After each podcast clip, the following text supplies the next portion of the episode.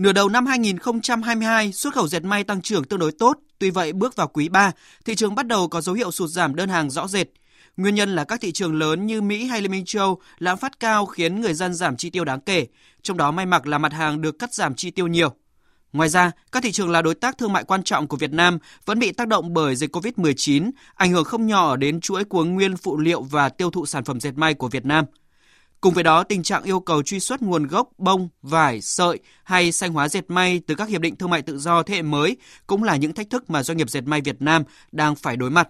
Ông Nguyễn Xuân Dương, Chủ tịch Hội đồng Quản trị Tổng công ty May Hưng Yên cho biết.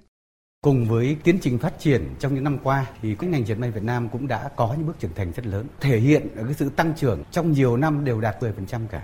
Thế thì có thể nói là về cái thuận lợi đánh giá của thị trường thế giới đánh giá rằng là hàng Việt Nam đẹp, chất lượng tốt. Chỉ có điều về giá cả thì cần cạnh tranh hơn. Về phía doanh nghiệp ý, thì chúng tôi cạnh tranh không con đường khác đó là phải nâng cao năng suất. Thế cho nên về đây ý, doanh nghiệp phải đầu tư đổi mới làm thế nào đó để đưa được những cái công nghệ quản trị công nghệ số vào doanh nghiệp để tăng năng suất lên, giảm những cái nhân công không cần thiết. Sau thời gian ảnh hưởng của dịch COVID-19, các doanh nghiệp dệt may đang tập trung đầu tư vào nghiên cứu phát triển nguyên phụ liệu phục vụ cho sản xuất, nâng cao tính chủ động nhằm giảm bớt sự phụ thuộc vào nguồn nguyên liệu nhập khẩu, đồng thời tìm cách thích ứng nhanh với điều kiện kinh doanh mới. Như với Tổng công ty May 10 năm 2022, doanh nghiệp phải đa dạng hóa sản phẩm, xây dựng uy tín trong chuỗi dệt may, khai thác tối đa thuận lợi do các hiệp định thương mại tự do mang lại doanh nghiệp chuyển mình khi chấp nhận đơn hàng đòi hỏi chất lượng cao, số lượng nhỏ, thời gian giao hàng ngắn. Ông Thân Đức Việt, Tổng Giám đốc Tổng Công ty May 10 cho biết. Chúng tôi cũng đã chủ động trong cái việc chuyển cái nguồn cung sang những cái nước như là Ấn Độ, như là Hàn Quốc. Thậm chí là chúng tôi cũng đang sử dụng những nguồn cung từ châu Âu và Nhật Bản để mà giảm thiểu cái việc phụ thuộc riêng vào thị trường xuất khẩu là từ Trung Quốc đối với nguyên phụ liệu. Và chúng tôi cũng đang tập trung khai thác tối đa chuỗi cung ứng trong nước. Thứ hai nữa là cũng nằm trong cái chuỗi cung ứng của Việt Nam như vậy thì trong dài hạn chúng tôi cũng đang mong muốn mở rộng hơn nữa và kêu gọi nhiều nhà đầu tư hơn nữa đầu tư vào cái chuỗi cung ứng như là sản xuất vải à, dệt nhuộm để mà chúng tôi có đáp ứng được cái xuất xứ đi châu Âu, để chúng tôi được hưởng cái ưu đãi thuế quan của cái hiệp định. Giai đoạn hiện nay không chỉ có khó khăn của riêng ngành dệt may Việt Nam mà là khó khăn của thị trường toàn cầu khi tổng lượng cầu của thế giới giảm do kinh tế suy giảm. Theo báo cáo từ Tập đoàn Dệt may Việt Nam Vinatech, nhìn lại thời điểm 9 tháng năm 2022, lợi nhuận của tập đoàn đạt hơn 1.180 tỷ đồng, vượt hơn 24% so với kế hoạch được giao. Tuy nhiên, quý tư năm 2022, các doanh nghiệp rơi vào tình trạng khó khăn khi thị trường sợi gần như không có thanh khoản, thị trường may đơn hàng giảm, thông tin báo lỗ từ các đơn vị liên tục được đưa về. Trong bối cảnh đó, Tập đoàn Dệt may Việt Nam đã nỗ lực vượt khó hoàn thành kết quả sản xuất kinh doanh với doanh thu hợp nhất ước đạt hơn 19.500 tỷ đồng, lợi nhuận hợp nhất ước đạt hơn 1.000 tỷ đồng. Nhấn mạnh về tầm quan trọng của việc thay đổi để thích ứng với thị trường, Ông Lê Tiến Trường, Chủ tịch Hội đồng Quản trị Tập đoàn Dệt may Việt Nam nhận định, doanh nghiệp dệt may đã tận dụng tối đa các đơn hàng, kể cả các đơn hàng nhỏ để đảm bảo duy trì sản xuất và giữ chân người lao động. Đồng thời nghiên cứu khả năng chuyển đổi mặt hàng theo nhu cầu thị trường, luôn sẵn sàng lực lượng sản xuất tốt nhất để đón những cơ hội khi thị trường có dấu hiệu hồi phục.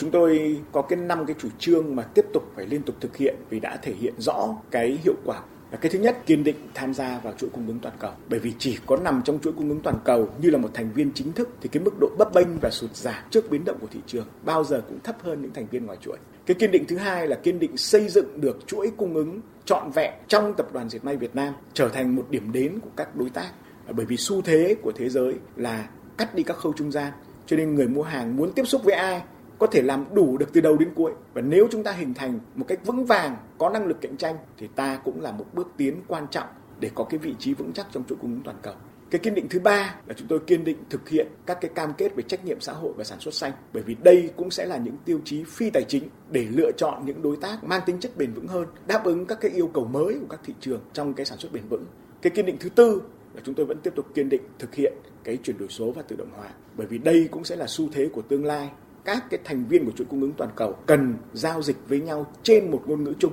mà ngôn ngữ đó là ngôn ngữ số và cái kiên định thứ năm chúng tôi vẫn tiếp tục thực hiện đấy là kiên định trong phát triển nguồn nhân lực đào tạo con người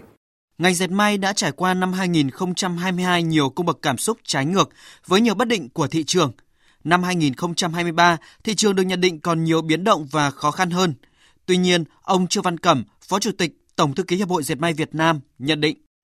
trong cái điều kiện mà đơn giá giảm như hiện nay thì thực ra mà nói thì rất nhiều khách hàng người ta có thể lại lợi dụng cái điều kiện như thế này để có thể họ muốn ký những đơn hàng lâu dài với số lượng lớn. Và nếu doanh nghiệp mà không tính toán kỹ, mà ký với họ ngay bây giờ thì với cái giá rất thấp thì sau này chúng ta chịu thiệt. Bởi vì chúng tôi đánh giá rằng cái tình hình này không phải là kéo dài mãi, mà nó có thể là mang tính tình thế và trong một khoảng thời gian nhất định, rồi thị trường sẽ ấm lên. Còn nếu chúng ta không cân nhắc kỹ vấn đề này thì đôi khi chúng ta lại chịu thua thiệt trong cái việc mà ký kết các đơn hàng lớn và lâu dài